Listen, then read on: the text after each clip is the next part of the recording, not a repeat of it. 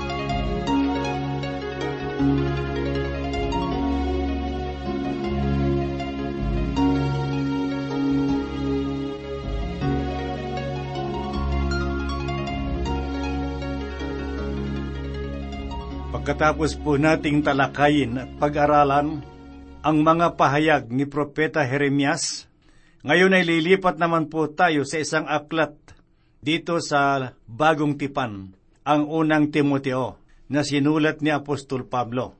Sa nakaraan po nating pag-aaral at pabubulay sa liham ni Apostol Pablo sa mga tiga Tesalonika, ay natunghayan po natin kung papaano pinahalagahan ni Apostol Pablo ang kanyang kaugnayan sa mga kapatiran sa iglesia roon. Ipinakita niya ang kanyang pagiging ama, ina, at isang kapatid sa kanila sa pamamagitan ng pag-aalala sa kanilang kalagayan. Nanatili rin siyang isang manggagawa sa kanila, sapagkat kahit na sa kanyang liham ay patuloy niyang inaalala ang kanilang kalagayan. Ngayon ay magsisimula po tayo ng isa pang liham ni Pablo. Subalit sa pagkakatong ito ay hindi na liham sa isang iglesia, kundi ito ay liham para sa isang itinuturing niyang anak sa pananampalataya at isang kamanggagawa na si Timoteo. Ang unang liham para kay Timoteo ay pasimula ng mga bagong liham ni Pablo. Merong tatlong liham na magkakatulad. Unat ang ikalawang liham niya kay Timoteo at ang liham niya kay Tito. Mga personal na liham para sa mga pastor, sapagkat merong kinalaman sa iglesia. Makikita po natin sa mga liham na ito na merong pagkakaiba sa ibang liham ni Pablo.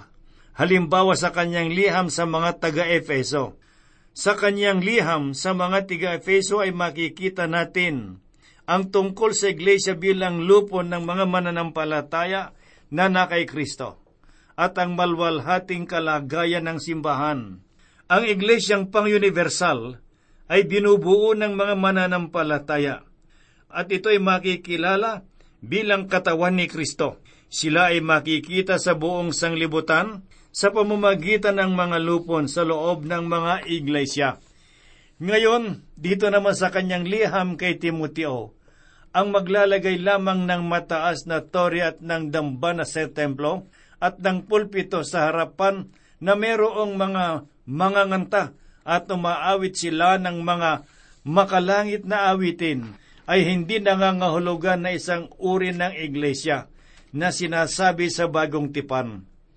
Meron itong mga katangiang dapat na makita. Ang tatlong liham na ito ay isinulat para sa dalawang kabataang pastor na naglingkod na kasama niya. Sila ay si Timoteo at si Tito. Bahagi sila ng kanyang gawain sapagkat sila ay naging mananampalataya sa pamamagitan ng paglilingkod ni Pablo. Kasama niya ang mga kabataang ito at nakasama niya sila sa kanyang mga paglilingkod at ngayon ay itinuturo niya sila tungkol sa gawain sa iglesia. Sa lahat ng tatlong liham na ito, merong dalawang bagay ang binigyang diin ni Pablo. Ang una ay ang kanilang sinasampalatayanan at ang kanilang pag-uugali sa isang iglesia. Sapagkat kailangang tama ang pagsamba ng isang tao at tama rin ang kanyang mga pagkilos at pag-uugali. Ang pagsamba ay panloob at ang pagkilos ay panglabas na pagpapakita na ang isang tao ay tunay na nananampalataya at anak ng Diyos. Binigyang diin ni Apostol Pablo ang dalawang bagay na ito sa kanyang tatlong liham para sa mga kabataang manggagawa. Halimbawa, sa unang kabanata ng unang Timoteo, ay binigyan niya ng diin ang pananampalataya ng iglesia at ito ay ang doktrina. Kaayusan naman ng isang simbahan ang makikita sa ikalawang kabanata. Patungkol naman sa mga namumuno ang ikatlong kabanata. At inilalarawan naman ang pagtalikod sa pananampalataya ang masasaksihan natin sa ikalimang kabanata. At mga tungkulin naman ng mga namumuno ang ating mapapag-aralan doon sa ikaanim na kabanata.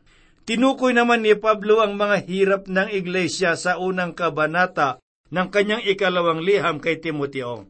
At ang mga gawain naman ng simbahan ang makikita natin sa ikalawang kabanata. At ang mabubuting gawa naman ng iglesia ay matutunghayan natin sa ikatlong kabanata sa kanyang liham. Gayon din namang mga paksa ang makikita natin sa liham ni Pablo para kay Tito. Matutunghayan po natin ang kaayusan ng iglesia sa unang kabanata, ang mga pananampalataya sa ikalawa at ang mabubuting gawa sa ikatlong kabanata. Kung kaya't merong paniniwala at pananampalataya sa loob at mabubuting gawa sa labas ng iglesia. Makikita po natin ang isang simbahan ngayon sa pamamagitan ng mga kaanib. Una ay makikita natin ang gusali. Sa panahon ni Apostol Pablo, wala pang mga gusali ang simbahan noon. Ito ang isang bagay na hindi nila kailangan sapagkat hindi sila gaanong tumitingin sa mga gusali noon. Nagsasama-sama sila sa mga tahanan at tuminsan ay sa mga pangpublikong lugar. Alam natin na ang ginamit nilang gusali sa Epeso ay isang paaralan at marahil ito ay isang inuupahang lugar. Marahil ay ginagamit nila ang gusaling ito sa panahon na walang gumagamit at maraming tao ang nagpupunta rito upang marinig lamang si Pablo. Subalit na itatag din ang mga taong ito at sila ay naging isang iglesia sa lugar ng Epeso. Upang tayo ay kilalanin bilang isang matatag na gawain o matatag na samahan, kailangang meron muna mga katangian. Kailangang merong sinusunod na mga katuruan at ang kanilang doktrina ay dapat na tama sang-ayon sa sinasabi ng banal na kasulatan. Merong dalawang talata na nagbibigay sa atin ng buod ng mga liham na ito. Ang una ay makikita po natin sa unang Timoteo, sa unang kabanata sa ikatlong talata na sinabi ni Pablo, Gaya ng pamanhik ko sa inyo nang ako'y pupunta sa Macedonia, ibig kong manatili ka sa Epeso, sapagkat may ilang tao roong nagtuturo ng maling aral.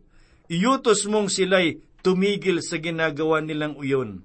Mahalaga para sa isang iglesia ang magkaroon ng tamang paniniwala. Ito ang dahilan kung bakit ko sinasabi na hindi dahil sa merong tore ang gusali ay isa na itong iglesia o simbahan ng Diyos. Muli nating makikita ang mga pananalitang ito ni Pablo para kay Timoteo. Sa unang Timoteo, ikatlong kabanata, sa ikalabing limang talata na ganito po ang kanyang tinuran upang hindi man ako makarating agad, ay malaman mo rin ang dapat ugaliin sa sambahayan ng buhay na Diyos, sa iglesia na siyang haligi at saligan ng katotohanan. Binubuo ng mga mananampalataya ang isang iglesia at sila naman ay bahagi rin ng katawan ni Kristo. At upang makakilos sila ng mabuti, kailangan nila ang tagapamuno kailangan nila ang mga tao upang gumawa ng ilang bagay at mga tagapamuno upang maisaayos naman ang kanilang pamamahala at gawain sa kanilang mga iglesia. Sa aking paglilingkod bilang pastor, ang karaniwan kong hinahanap sa loob ng simbahan ay kung sino ang mga maari kong makatulong sa mga gawain sa simbahan. Kung minsan ay hindi ko ginagawa ang ilang gawain upang makita nilang kanilang mga pananagutan at kanilang gawin naman ang mga bagay na yon. Pasisimulan ko ang mga gawain, subalit sila ang tatapos ng mga bagay na dapat gawin. Ang mga bagay na ito ay kailangang matupad upang magkaroon ng kaayusan sa loob ng simbahan. Nakakalungkot mang isipin, subalit ang kaayusan ay tela na sa isipan na lamang ng mga tagapanguna ngayon sapagkat hindi na kumikilos ang mga nakaraan para sa mga gawain ng Diyos. Mula sa mga liham na ito, meron tayong makikitang tatlong uri ng pamumuno na ginagamit sa maraming simbahan ngayon.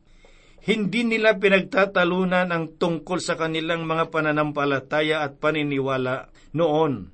Ang mas binibigyan nila ngayon ng panahon ay kung papaano uunlad ang isang iglesia. Tunghayan naman po natin ang tatlong uri ng pamumuno sa iglesia.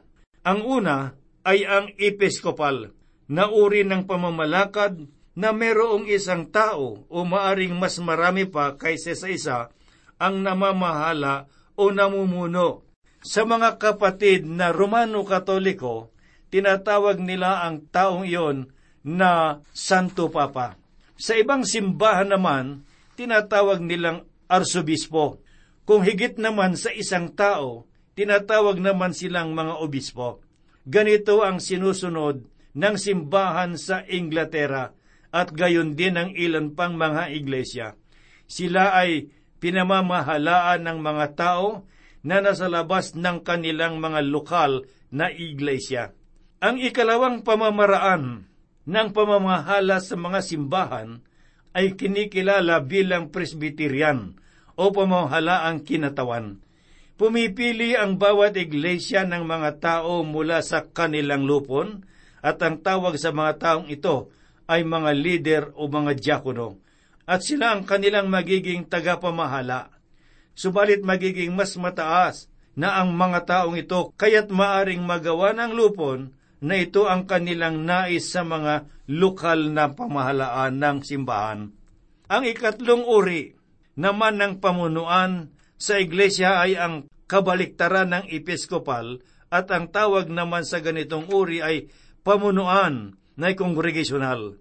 Makikita natin dito na ang mga tao ang gumagawa ng lahat sa pagpapasya. Ang lahat ng kaanib ang nagpapasya kung sila ba ay kukuha na ng mga bagong kaanib o hindi. Ang lahat sa loob ng simbahan ay may kinalaman sa lahat ng mga pagpapasya na may kinalaman sa gawain. Marahil ay nagtataka po kayo kung papaano nagkakaroon ng tatlong uri ng pamamahala sa simbahan sa pamamagitan ng isang liham ni Pablo.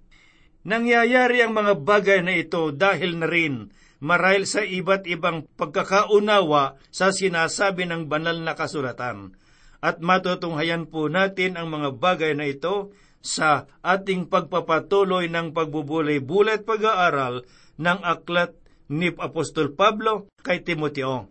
Ang isang nakapagtatakang bagay na makikita natin dito, ang lahat ng mga pamamahalang ito ay nagaganap sa isang iglesia at maganda ang nangyayari at bunga. Subalit, nitong nakaraang mga taon, hindi na nagkakaroon ng pagkakaisa ang tatlong ito at kung minsan ay nagiging hadlang pa sa paglago. Nagkakaroon ng pagkukulang at kasiraan sa loob ng pamunaan. At ano ang mali? Marahil ay marami ang magsasabi na ang pamamaraan ang mali o ang sistema ang mali. Ito ay kapansin-pansin na tanong sapagkat tayo ay merong mga kinatawan o representante na uri ng pamamalakad sa ating gobyerno dito sa ating bansa. Ito ay isinusunod sa Biblia. Maganda man ang layunin ng ganitong uri ng pamamalakad, ay hindi naman ito nagkakaroon ng magandang bunga para sa lahat. Isa pang tanong ay kung bakit hindi nagkakaroon ng magandang pagkilos ang ating pamamalakad sa iglesia. At sana sa ating pagsagot sa mga katanungan ito ay magiging malinaw at nawa ay hindi naman mamasamain ang aking mga sasabihin na ako ay naniniwala sa sinabi ni Pablo na ang uri ng pamamalakad o pamamahala na sinasabi sa liham na ito. Bagamat mahalaga ay hindi kasing halaga ng mga tao at ng pagkatao ng mga pamamahala sa iglesia. Binigyan ng panuntunan sa liham na ito ni Apostol Pablo kay Timoteo ang mga tao na namamahala.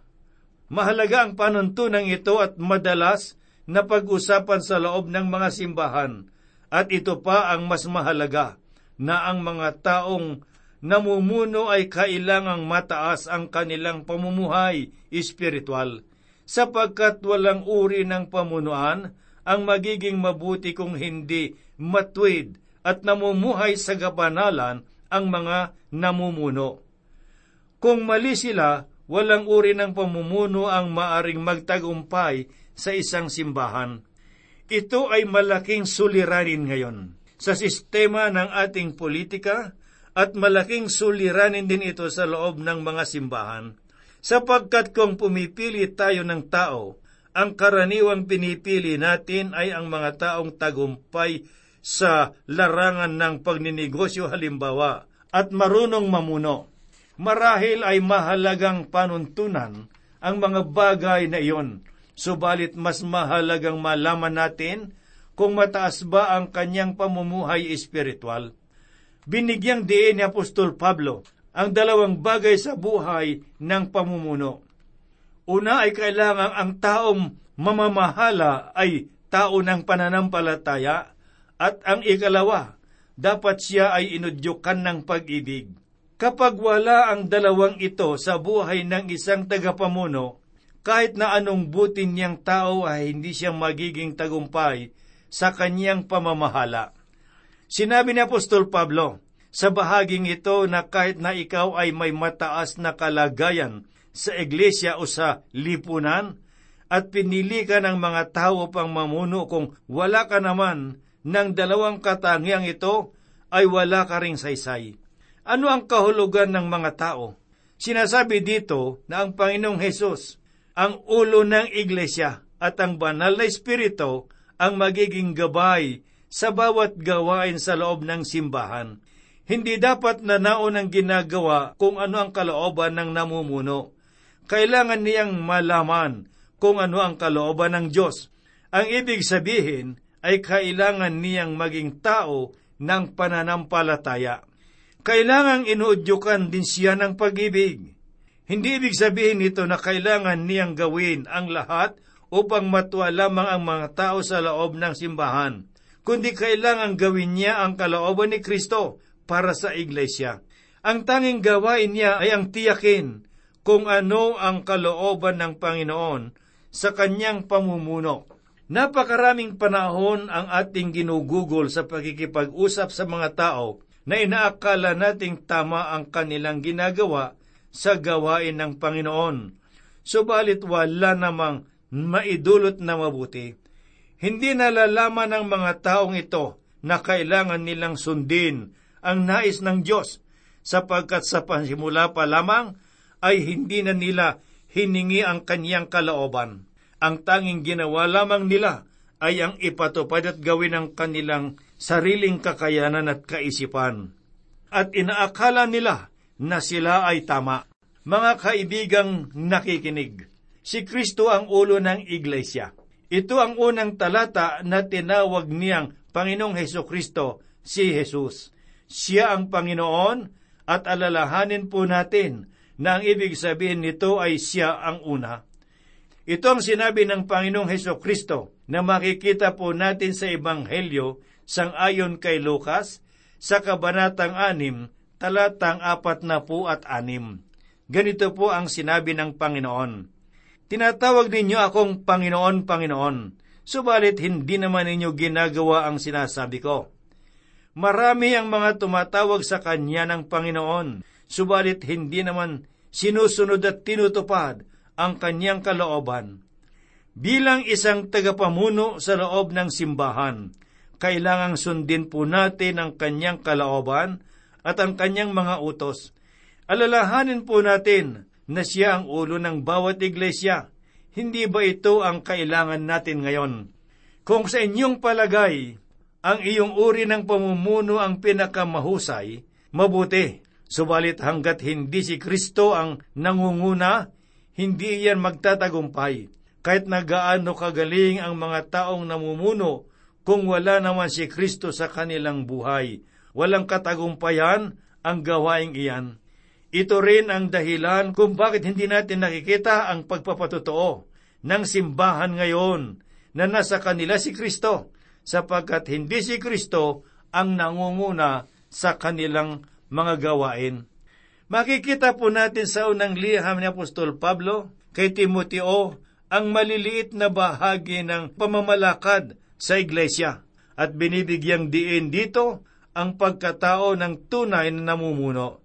Sapagkat sa pamamagitan ng kanyang buhay, malalaman kung ang isang iglesia ay para sa Panginoong Heso Kristo o hindi sapagat hindi sa pangalan ng iglesia malalaman kung ang gawain ay para sa Diyos o hindi. Mga kaibigang nakikinig, malaki ang bahagi ng iglesia sa gawain ng Diyos. Subalit papaano kung ang iglesyang ito ay may kasiraan, hindi lamang sa paniniwala nito kundi pati na sa mga tagapamahala. Ang iglesia ngayon ang bisig ng Panginoon upang maabot ang mga taong nangangailangan. Subalit kung minsan, ang iglesia pa ang kailangang abutin. Sana sa ating pag-aaral at pagbubulay ng unang liham na ito ni Pablo kay Timoteo ay maging malaking bahagi sa ating pananaw tungkol sa tunay na kalooban ng Diyos sa gawain. Abangan po natin ang pagsisimula ng ating pagbubuli at pag-aaral dito sa unang liham ni Apostol Pablo sa mga tiga Tesalonika. Maraming salamat po sa inyong walang sawang pakikinig sa palatuntunan ito dito rin sa himpilan ng radyo na inyong pinakikinggan ngayon. Pagpalain ng Diyos ang ating pag-aaral, tayo po ay manalangin.